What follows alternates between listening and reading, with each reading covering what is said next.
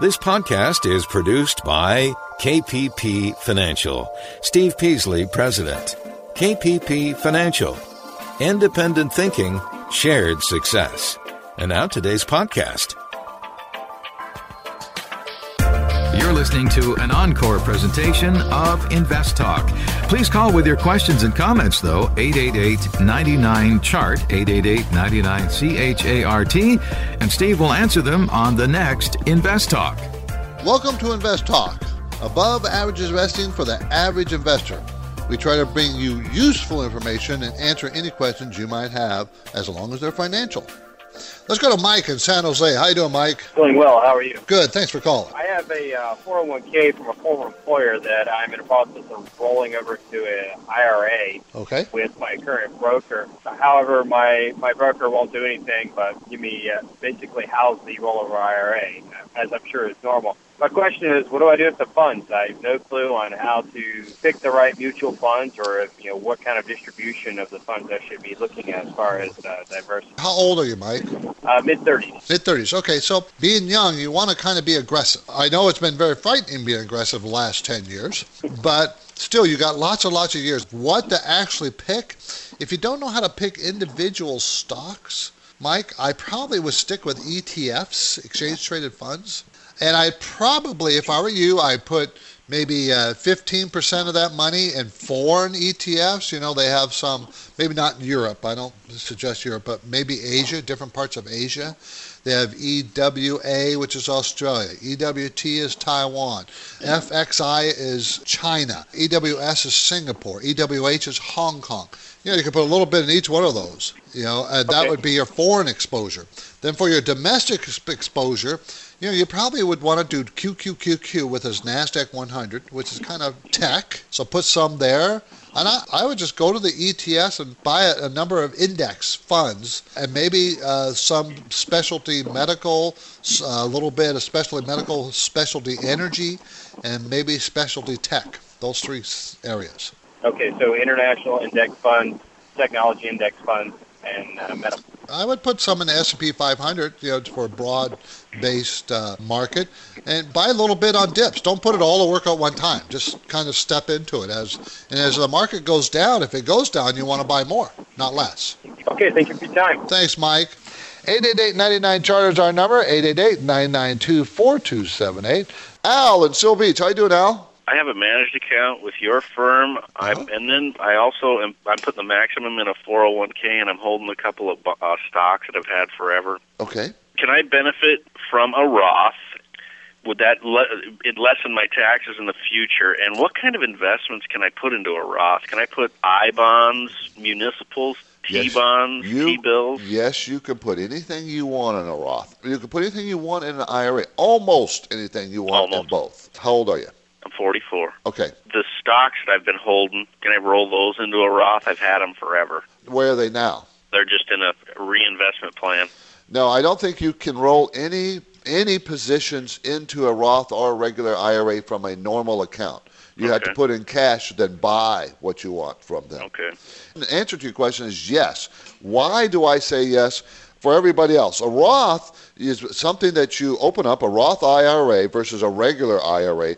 You put money in there after tax, after tax. Whereas a regular IRA, your money you put in there, you don't have to pay income tax on. The reason why I'm telling you yes, Al, is because when you get to retirement, and the reason why I asked you at your age, Yes, sir. how many years you got left, okay?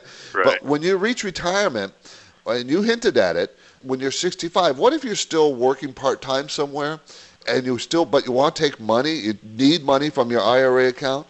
It would be wiser to take money out of the Roth then, because you won't have to pay any taxes or income taxes on that money, Right. while you're paying income tax on the money that you're making, you're earning. When you eventually fully retire, well, now uh, the assumption is that you're going to be in less tax brackets. You're trying to keep the lowest taxes. Then you can start taking from your regular. It From gives regular. you, yeah, it gives you the freedom to pick and choose. Okay. I'll appreciate the call. I really appreciate your time. Thank you, sir. Thank you very much. 888-99 Charter is our number, everybody. You can reach us. We have lines open, 888-992-4278. How you doing, Manuel? Uh, I love you guys' the show. I've been listening for about three months, and I learned a lot of good stuff. My question for you today was, the company I work for matches us in our 401k with their own stock, and they're telling me that the stock's going to split. You know, I know then you end up with twice as many shares, but why why does it split is my question.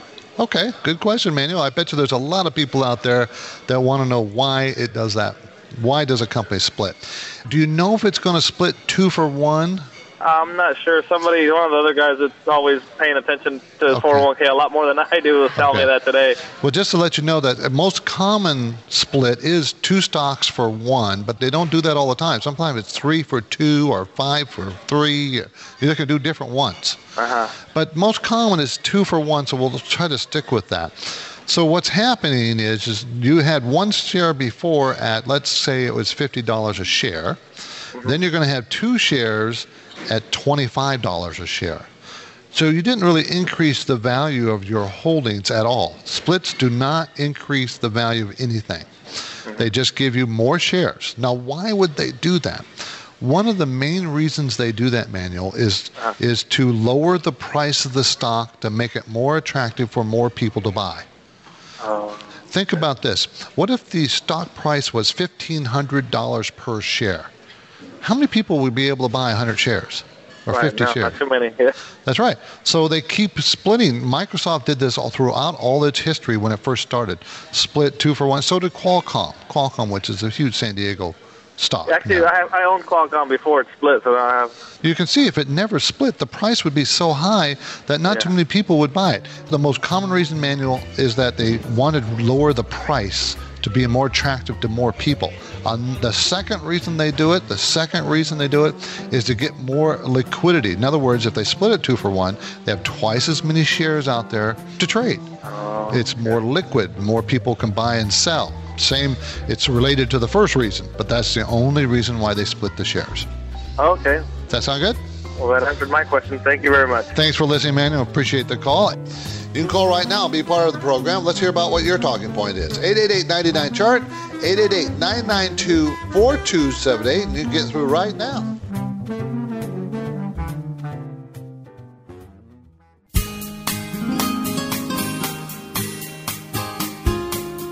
You're listening to an encore presentation of Invest Talk. Please call with your questions and comments, though, 888 99 Chart, 888 99 C H A R T, and Steve will answer them on the next Invest Talk. Okay, remember, we love beginner questions. Everyone who listens to this program either is a beginner or was one at that one time, so we welcome your question at 888 99 chart. Now, what is the question? I have to say that I'm kind of new to this game. I'm an engineer, so that's kind of what I do. So I was intrigued. I read uh, a year or so ago about option trading, Okay. and so I've been studying up on it and doing some what you know fake trades, paper trades, that sort of thing. And I finally actually started a margin account, Uh-huh. a little one, thirty five hundred bucks, you know, just Okay. to, as a hobby. Okay. I've doubled the money so far, so I figure that's okay on little little stuff. However, my concern is with options, you know, there's quite a bit of trading, and I heard something the other day on your program that concerned me about taxes because Yes. I just have a straight margin account, and of course, you know, I trade frequently. What do I need to do or know about my taxes? almost all that's going to be short-term capital gains and losses. Okay. And as short-term capital gains and losses, you need to track. It's going to be all at your uh, your income tax rate. So that $3,500 you made is going to be taxed at whatever income tax bracket you're in. I guess what I'm concerned about is, you know, there's so many trades, and of course, the brokerage firm I'm with, you have all the paperwork that They're only, it. Dan, they're only going to send you what's called a 1099. And that 1099 is not going to suffice for your tax guide. What you need to do is set up a spreadsheet for your buys and sells. Just track every buys and sell cost, the date you bought it, the date you sold it, and make a column for short-term capital gains and a column for long-term. And I have a feeling every one of these trades will be under 12 months in dura- Yes. duration. Oh, yeah. So every one of them will be a short term, so you don't have to have a separate column. So every one will be a short term. And if you just print that spreadsheet out when you get your 1099 from your brokerage firm and attach it and write Schedule A on it, is what I do, by the way. And I put, you know, whatever the gain is, hopefully it's always gains, right? That's what we think, Dan. and then puts right Schedule A on the appropriate tax box in your tax return and just put the total number and say see Schedule A. My concern was, you know, I started with say just thirty-five hundred bucks. Yep. The minimum amount. If I was to lose money, I would claim that as a loss, and if I gained money, that would be a gain. All this other stuff I was worried about, you know, some trades I made lost, of course, and some gained, but it's only on the total at the end of the year that you're taxed. Correct. right? Your losses always offset your gains, and vice Okay. versa. So you never have to worry about that. Thank you. Thanks, Dan. Appreciate the call. Let's go to Eddie in Sacramento. Hi, Eddie. How you doing? Good afternoon. Hmm? If it's not going to teach me how to make money in the market, where in the heck do I find out the information and get the knowledge that investors acquire? Very good question. You need to start reading. And I know that doesn't sound exciting, but I'll give you a couple of books that you can look at that you can get out of the library or buy, and they're kind of for the beginners, very easy reads by people who are, have been in the industry, who've been very successful, and they're written in a fashion to try to give you a feel for how this works. Okay. Go to our website, at investtalk.com. A couple of very good books is A Thousand Miles from Wall Street by uh, Tony Gray. And if you can't write these down, you can go to our website. We record our shows at besttalk.com and you can listen to it. Common Stocks and Uncommon Profits by Kenneth Fisher. And uh, Peter Lynch has a very good book, Beating the Wall Street or I would suggest you start with those books. They're very easy and it kind of gives you a good idea of how this stuff works. And if I can give you one kind of rule of thumb, buy stocks that make money. There's a too many story stocks, too many hot tips. Don't do any of that. Uh huh. Buy stocks that have good earnings and are growing their earnings. That's a very simple thing to do. And you can find that out by most websites. So I started trying to read a little bit on some of these books, get a feel for how the market works and why this stock or that industry works and goes up. And you, you really can teach yourself if you have the interest. What kind of money can a person expect to make in, in the market? there is an element and a feeling of gambling in the stock market. There is that there. Think about it this way. When you're buying a stock, you're buying a piece of that company. If that company is making a lot of money, you're the owner of that company. The action of the stock price may go up or down. You don't know. But if the company is making money, over a period of time, the price of stock may fluctuate indifferently than the earnings. So what you want to do is focus on the earnings because eventually the stock price will go up to reflect that increased earnings. It may take time. People think they can get in, get rich quick, and then get out. That's not how it is in the stock market. That's how it was in the 1990s, but not anymore. The stock market is going to return you on average 10% a year, including dividends, because it has for 70 years. Okay? Great. Thanks, Thank you very much. I appreciate it. Thanks for the call. Appreciate it. Let's go to Matt in Cupertino. How you doing, Matt? Uh, Thanks for taking my call. A quick question for you is curious in your opinion versus mutual bond funds or individual bond ladders. I would rather see you buy a ladder of individual bonds than bond funds. You know why? You tell me. Bond funds now, you got to remember what a bond fund does. It buys a bunch of bonds. So you get nice diversification. That's a big plus, okay? But the net asset value of that bond fund will go up and down depending on interest rates, okay? Mm-hmm. So if interest rates are moving up and you have a bond fund, the net asset value of that fund will go down. You'll still get your yield, in other words, the dividends that are coming in through those bonds. You'll still get those. But if your yield is 5% and the bond fund net asset value goes down 5%, you're no further along. If you buy the bonds direct and you buy a good spread of very safe bonds, I'm not interested in high risk stuff. We're talking about very safe stuff. If you buy them and hold them to maturity, they also will go up and down in value, but you will always get your money back plus the yield if you hold them to maturity. Whereas in a bond fund, that doesn't happen. Even though they may hold them to maturity, but the bond fund value goes up and down based on the interest rates. So you can buy a personal bond and you can buy it and hold it, and it will go up and down in value, but if you hold it to maturity, you'll get that money back. That's not necessarily so in a bond fund. It's That either- makes total sense. You saved me a few hours. Okay. Thanks, Matt. Appreciate the call. We have a program that does buy bonds. We hold in maturity inside there. So we know that they'll go up and down in value, but we'll get the yield and they'll go back to their par value when they mature so that you don't have that huge risk of a bond fund that will go up and down. You're listening to Invest Talk, everybody. I'm Steve Peasley. We want to answer your questions. Our listener line number is always ready for you 888 99 chart. Beginning our experience, we're here to answer your question.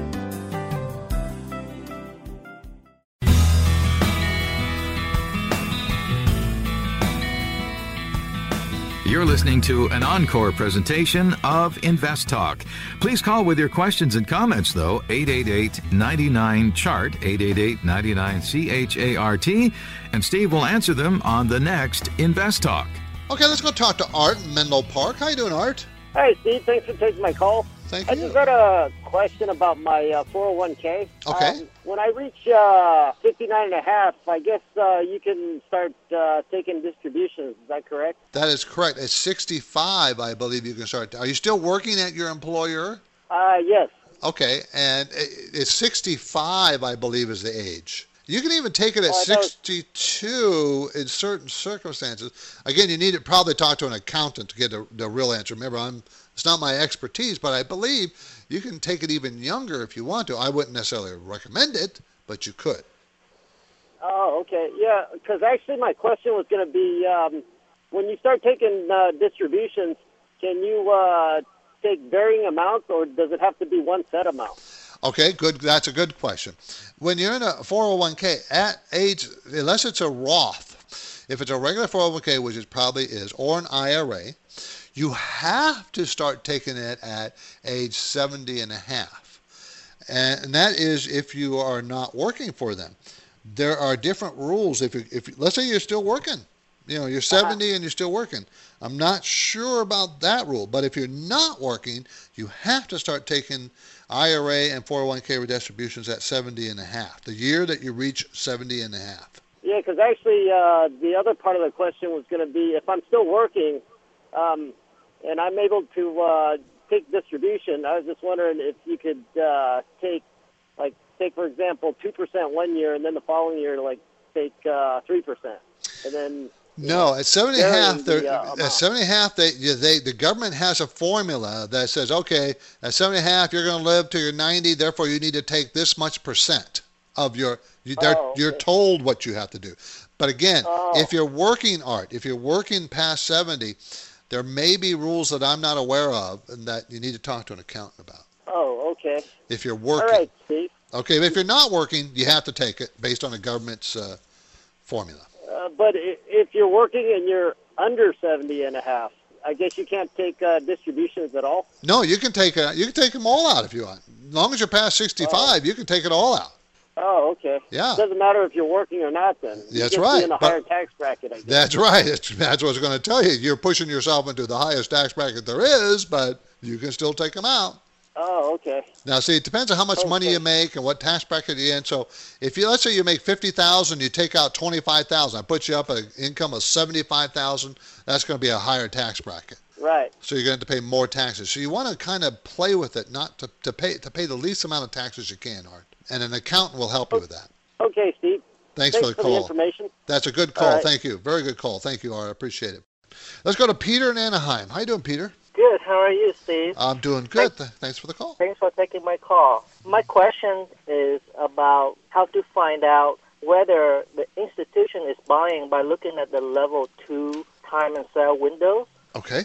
This is how you do it. I don't know if you have the time, Peter, but if you're looking at an individual stock that you're considering, if you watch it for a few days on level two, and everybody else, for everybody else, level two, you get to see the buys and sells, you get to see the offers and the bids, you get to see how big they are, and you get to see them click off. In other words, the selling and buying of the stock. So you get to know the size of the trade, the price movement of the trade, and how deep the level is, because level two takes you all the way down to all those people that are offering bids and asks, down deep.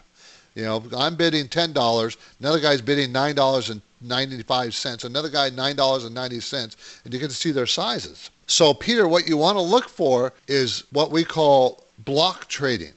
In other words, you'll see you're looking at a company and it trades 500, 1,000, 200 shares, 150, 500 shares, and then you see a block of 10,000 shares trade. And then five minutes later, another block of 10,000 shares traded, either bought or sold. I can't tell you which, uh, it doesn't matter which direction. With the prices going up or down, doesn't matter. I'm just trying to point out watch for those big block trades. And Peter, that's when you know that institutions are either dumping the stock or buying the stock because you'll see the sell of a 10,000 at a lower price. They're willing to take a lower price. There's people, someone's dumping the stock. If you see it at a higher price, someone is gathering the stock, accumulating. That's the only way that you can tell recently, I mean, right now, whether someone is buying or uh, some institution are buying and selling. Because if you wait for a month and or a month and a half and get the report on the number of shares traded and all that stuff, well, then, you know, it's kind of too late. So the transaction price is higher or lower relative to the bid and the ask? Yep. Or Exactly. You'll see, like, all of a sudden, a, a 10,000 bid or, or a 10,000 ask will come in. And that tells you if they're dumping or, or buying. So you want to look for the action. Look for the action on the block trading, the big blocks. And you only do that if the st- stocks usually trades at 500 or 1,000. Some stocks trade at 10,000 and 30,000 shares normally. You're looking for that. If it's normally 10 to 20,000 shares traded, look for that 50,000 share block. If it's normally 100 to 500 shares traded, look for that 5,000 share block. You see how that works? Oh, I see. Because uh, how about dark pool? Is it the Well- transactions in the dark pool are recorded in the level two as well? Well, they record that sometimes they trade overnight and a big block happens and they get reported the next day and you you don't get to see it during the action of the day. But they're not as common as people think they are. It's usually an institution comes in and starts to position himself uh, over a period of days and sometimes weeks into a stock. And you'll see it at the action. Peter, I appreciate the call. Thank you, Good, Steve. good question. Thank you very much. I'm Money Manager Steve Peasley, and we're here to help you get better results if we can with your invested dollars. That's our goal. Do you have a question? Check in now, 888 99 chart.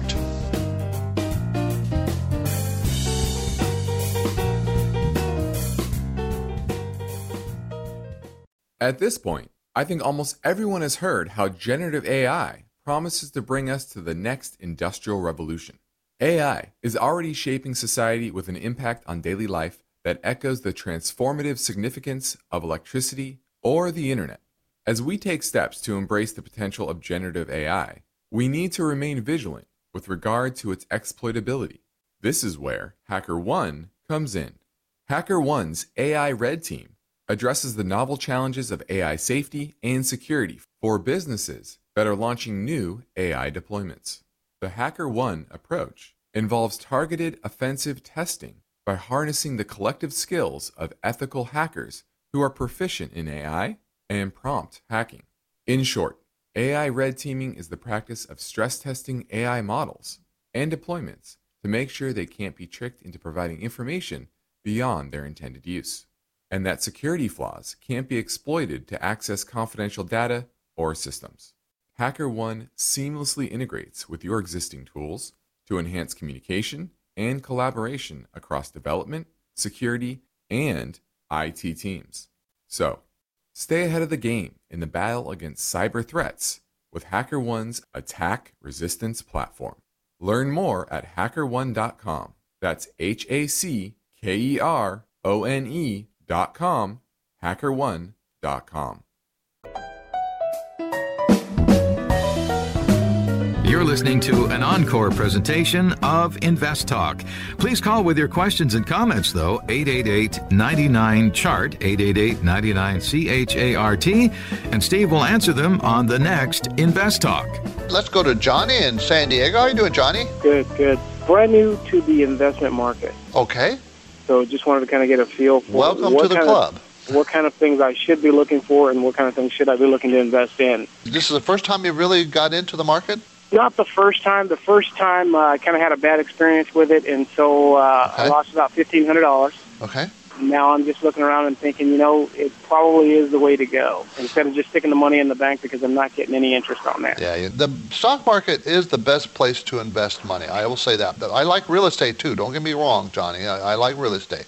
The trick about the stock market is that you don't let emotions control what you do. Don't let fear get you out, and don't let greed keep you in. Mm-hmm. That's the hardest lesson to learn for everybody. If you're going to invest in individual stocks, is that your plan or mutual funds? Uh, individual stocks, probably. Okay.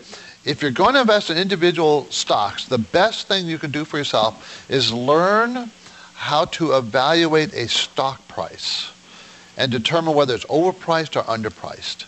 You will miss some of the skyrockets like we do, but you'll also you'll have a margin of safety if you understand that I'm not paying too much for this stock. I'm not overpaying for growth. I'm not overpaying for earnings. Therefore, this is a more reasonable possibility of going up. I think that's probably the best lesson to learn is try to figure out how to evaluate stocks. Try to get numbers on what's the stock's worth and is it too expensive? And stay away from them. Stay away from all the hype that you hear in the news. Make your own decisions. Don't buy other people's tips or other people talking about. It. Once it hits the news, Johnny, by the way, once you see it on TV, it's too late. Oh, okay. Too late. Don't buy the top 10 stocks. Don't buy the greatest stocks because they've already moved. That's how they got there. Mm-hmm. Don't buy those. They're very tempting to buy, but don't. Buy the stuff that no one's paying attention to. Now, how do I find those? Those are not easy to find. I will tell you that. What you do is you look around. I've been putting some thought to how people could find stocks and quite a bit of thought. How, how what's the best way for people to find it? And one of the best ways is what do you do for a living, Johnny? I sell cars. Okay. I don't really care for the car business, but at some point, some point, the parts companies and the companies that make supplies cars with things, they're going to take off before the car business takes off again. The car business never stays in the toilet forever. Okay, Right. this doesn't. Take a look around at what you do, your wife does, your kids like or dislike. Take a look around what's hot, what's interesting. When you go to certain stores and they're busy and what are they selling? That's one way to do it. And Peter Lynch wrote a book on that, and that's how he suggests that you just look around and get ideas.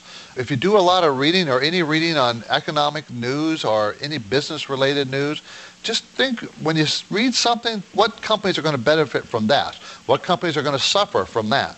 If you mm-hmm. kind of just think in those terms, start thinking about it, give it some thought as opposed to just reading, but then think about what you're reading, you'll come up with some better ideas. You'll come up with some ideas. You will. And there's no thing you can just say, do it this way. It's not. There's no one thing that you can do it. So good luck, and I wish you all the luck in picking out some good stocks. Buy earnings, buy growth, and buy earnings. Don't buy companies that don't make money and don't grow their money.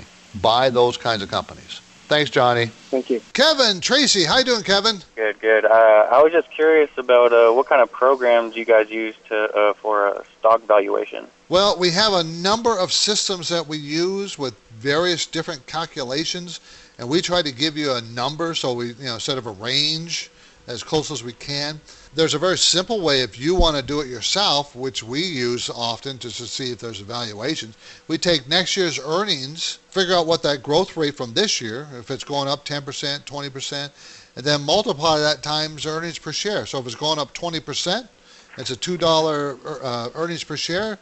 20 times 2 is a $40 stock. There's a very simple way to evaluate a stock to get a valuation. There's other things we use. We use uh, interest rates. We use some pretty sophisticated formulas. Yeah, it depends on the company as well, whether it's a cyclical company or is it something that has a long-term steady trend uh, that you don't really have to worry about the business cycle affecting its earnings dramatically. And then that's that's also very important because there's companies that are coming out of recession growing 40, 50 percent. But as the economic cycle, you know, kind of peters out, or we go back into some sort of a, a dip in the economy, then that obviously will turn around quickly. So it's much more complex than just saying, well, here's a stock and that is the valuation. There's a lot of things that go into it. Sector, interest rates, the mortgage, you know, a bunch of things. A bunch of things go into it. Right. Growth.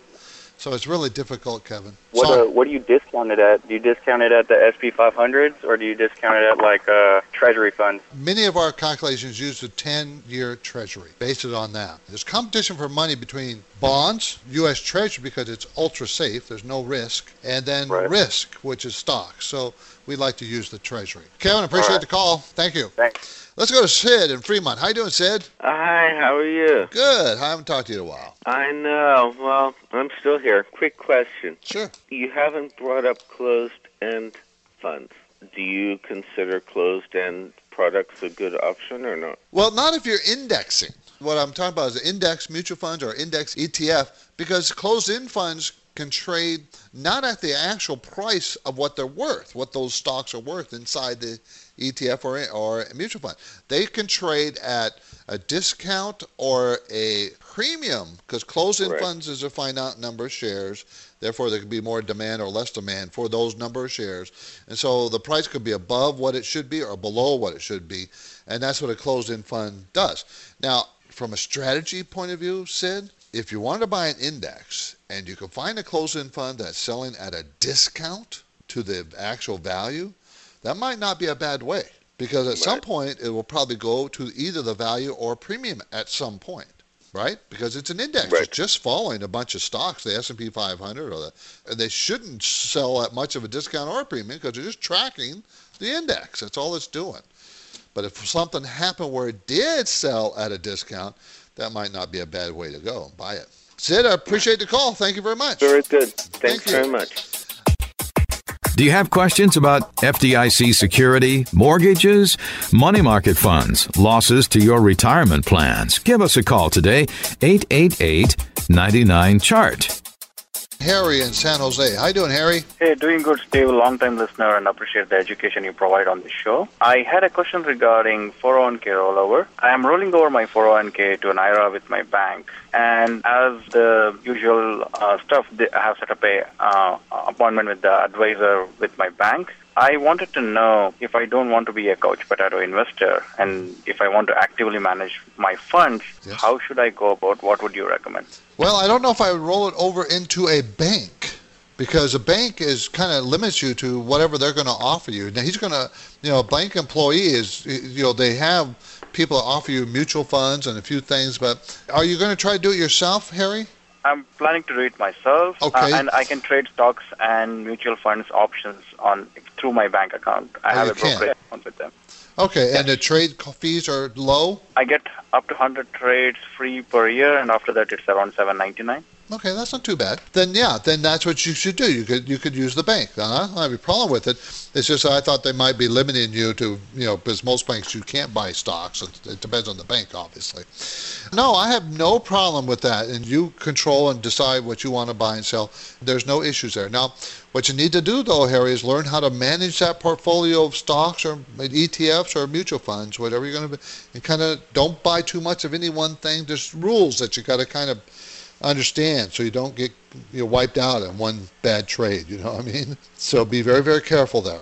Got it. Okay? Yeah, but I have no problem with what you're doing. Sounds all right. Perfect. Thank Thanks, Harry. Appreciate the call. Let's go to Bill in Pleasanton. How you doing, Bill? I'm doing good. You? I'm doing great. Thanks for the call. I have one mutual fund that's it's down about forty percent. Mm-hmm. That's the meltdown, and it was down. And I just got the quarterly report, and it was down another eight percent. You change to a different fund, or Well, what's the description of the fund? it's a Century uh, Growth Fund. Okay. Then what you want to do is you want to compare it. Go to Morningstar.com and compare it, that particular fund, with all other growth funds. Now, if it's a large cap, small cap, I don't know, mid cap, you need to know that is a large cap fund, growth fund. Then look at all large cap growth funds. If they were down 50% and yours was down 40, I know that's bad. You hate it and I hate it too. But if it outperformed its peer group, you want to stick with it. If the first quarter this year the peer group is down 12% and yours is down 8, you kind of want to stay with it. I know that doesn't sound good, does it? doesn't feel good, doesn't sound good.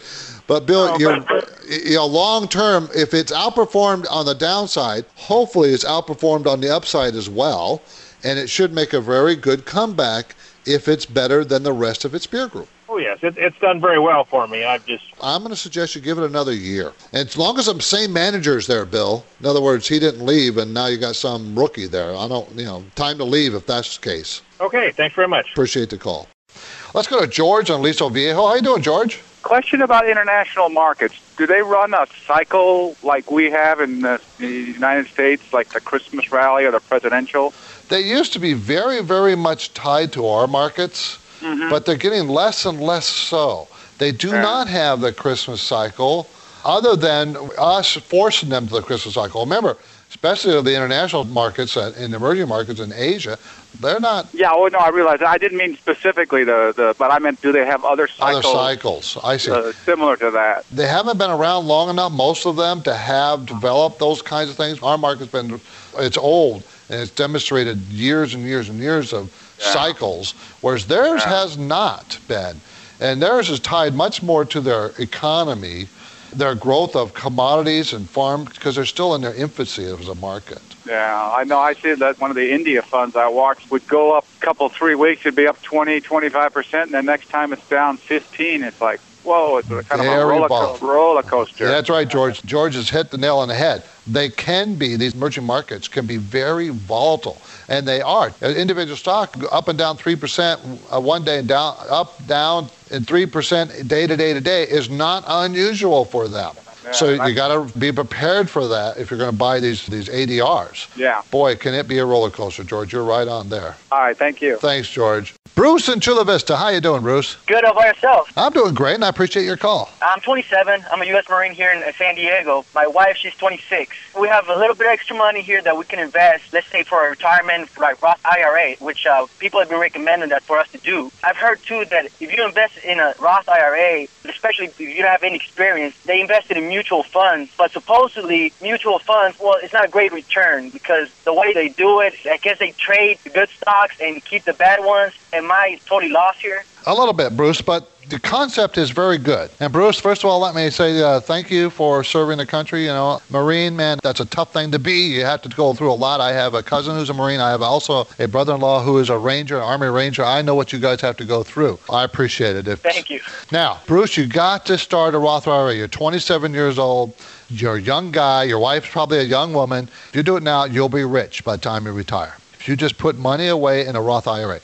And yes, a mutual fund, there are good and bad mutual funds. That's the difficult part, Bruce. Okay. So the question is, you just got to find a good one. I don't mind helping you. If you want to call me at the office, you don't have to hire me. I'm not talking about. I will give you some names, okay, and say here's a few names to invest in.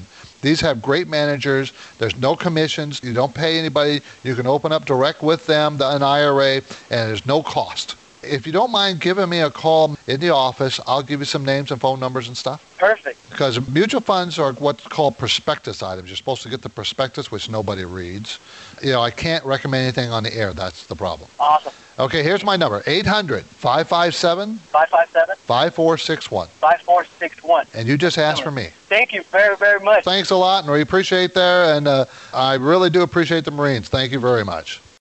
Now let's go talk to Paul in Alameda. How you doing, Paul? Great. How you doing, Steve? Good. Thanks for calling. My question was about ethical investing. Whereas, you know, me being an investor coming to uh, money managers like KPP, Schwab, Fidelity, whomever, and saying, I don't want to do business with China because of, you know, my personal reasons or mm-hmm, mm-hmm. companies that uh, Or maybe you don't want to do tobacco companies or arms Right. company, military companies that provide bombs. Right, right, right. Mm-hmm, is that possible, or is it just too convoluted to ferret that out? We at KP Financial would not let you have that opportunity. We would not. But there's a lot of money managers that would be happy to have those kind of restrictions. Those guys will ha- manage your money as an individual only.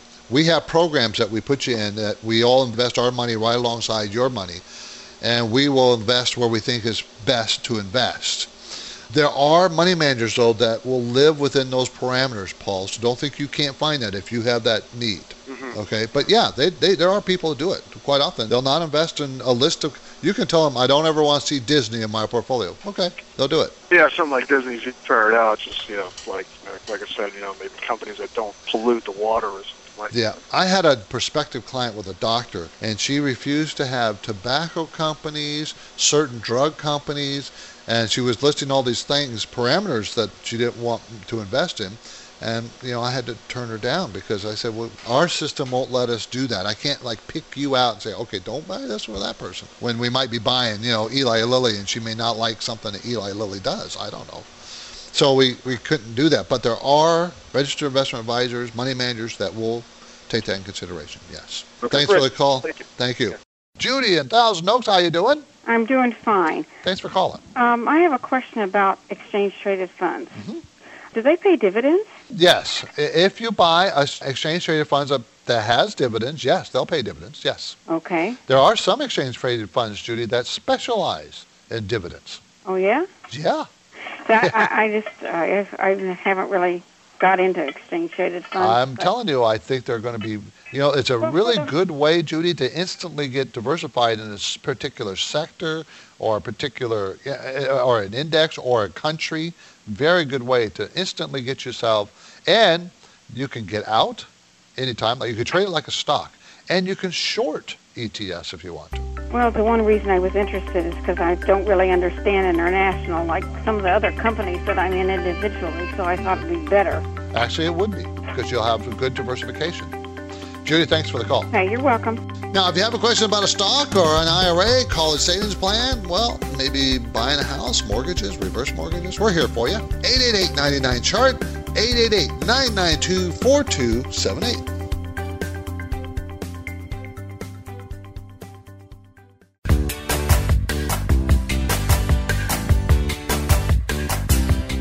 Listening to an encore presentation of Invest Talk. Please call with your questions and comments, though, 888 99 Chart, 888 99 CHART, and Steve will answer them on the next Invest Talk. Jason in Chula Vista. How you doing, Jason? Good, good. There's- If I were going to use a trailing stop, uh, or do you even recommend that at all? How would Mm-hmm. I- I, I- use it? Jason, I don't really care what kind of stop you use. You can have a trailing stop. You can have a, certain price that you change every day because um, the stock is moving up and you want to tighten up stops because of what's happening. Jason, all I ask is for people to have some kind of system that they're using, and if it works, keep it. If it's not working and you're getting in and out, in and out of stocks too fast, then that means your system needs to be tweaked. But there's nothing wrong with trailing stops. A trailing stop is when, let's say the stock is moving up and it has been moving up for months here or weeks. You keep moving your stop up as the stock price goes up. That means if it's 8% off its high, you get out. That's what I'm looking at. Rather than going in and adjusting just a regular stop periodically, I'm looking at just putting a 5 or an 8% or 10% trailing stop. That makes sense, Jason. Well, the time you'll take a look at it and say, uh, what percent should I put on this stock is you got to look at the volatility of that individual stock. For instance, some stocks go up 3 to 5% a day and down the same amount. Well, an 8% trailing stop might be too tight. Maybe a 10% would be better or you know, a 12%. But if a stock only goes up very small and down very small and it's on an upward path, then you could tighten up the stop. Make it a 5% stop. Okay. Look at the individual volatility. Just having across the board doesn't necessarily always work. That answers my question. Thank Thanks, you. Jason. Appreciate the call. 888-99 Charter is our number. 888-992-4278. James in Sonoma. How you doing, James? I'm interested in your comments on uh, closed-end bond funds, particularly the BlackRock funds, only because I have uh, it's for an IRA, and I have absolutely almost zero bonds in my IRA or in my uh, retail account, and I'm getting a little nervous, like everybody else is. I'm the same age you are, and um, and I'm just sort of interested in your general comment on closed-end bond funds. Uh, 54 years old, a closed-end bond fund.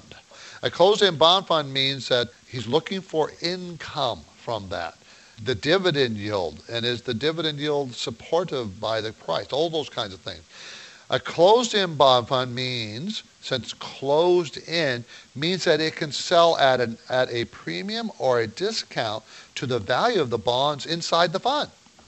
Okay, so it can be worth more or less, but you're really buying it for the dividend. And you'd like to buy it at a discount to the net asset value versus a premium to the net, net asset value because it's safer, safer to do so. And if your question is, should you have one?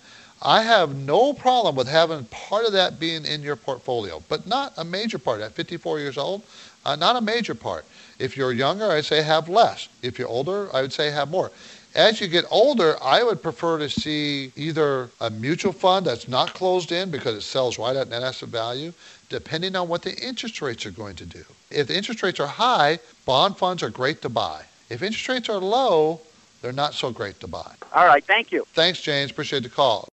Let's go to Max in Half Moon Bay. How you doing, Max? Oh, hello there, uh, Steve. Really enjoy your program. Listen to it every afternoon. Thank you. I have a question. If you could talk about the styles of investment, uh, I am looking at the five-year performance of two indices: mid-cap growth and small-cap value. Okay. And I'm seeing that pretty much when you superimpose the charts, they're pretty much very close to each other. And I'm wondering, when would someone choose one versus the other? Okay, uh, very good question, Max. Very good. Uh, let me give you a little history on what kinds of equities do better in what part of economic recoveries or stock market recoveries. Usually, value stocks, the value mutual funds, work better when the recovery in the economy is, is all well in, in advanced and the stock market has moved up strongly. Usually, value stocks work better. Coming out of recession, usually growth stocks work better. Now, when you go from small cap, small companies, the middle sized companies, the big companies, coming out of recession, those small cap companies skyrocket. Going into the recession, they collapse like a stone. Your large cap usually go up and down, but not nearly as much in both scenarios. So when you're coming out of recession, you want to get into the small cap stocks like the Russell 2000, that index. When you get a recovery, you probably want to move up the size and go to maybe small to mid and then some maybe some large. And as the recovery continues, you migrate into the larger stocks and then you start looking for value stocks. The only reason why you would buy one versus the other is understanding where you are in a cycle and you want to take advantage of it. Well, thank you very much, sir. Thank you, Max. And you know, it's never a perfect science, everybody. I wish we knew exactly when, where we were in the cycle. It's hard to know exactly where you are. Before we go, you can see more about today's topic. Go to investtalk.com. You want to contact me directly? Easy. Leave a message in the machine or go to investtalk.com. I'm Money Manager Steve Peasley, and I want to thank you for listening. Because of the nature of the interactive dialogue inherent in the format of this program, it's important for the listener to understand that not all comments made will apply to them specifically. Nothing said shall be taken to be investment advice, or shall statements on this program be considered an offer to buy or sell securities. Such advice is rendered solely on an individual basis, and at times will require that the investor review a prospectus before investing. Invest Talk is a copyrighted program of Klein Pavlis Peasley Financial, a registered investment advisor, which retains all rights. For more information regarding KPP's investment advisors, call 1 800 557 5461. Steve Peasley is president and Justin Klein, chief executive officer of Klein Pavlis Peasley Financial. They thank you for listening and welcome your comments or questions on our 24 hour listener line at 888 99 Chart.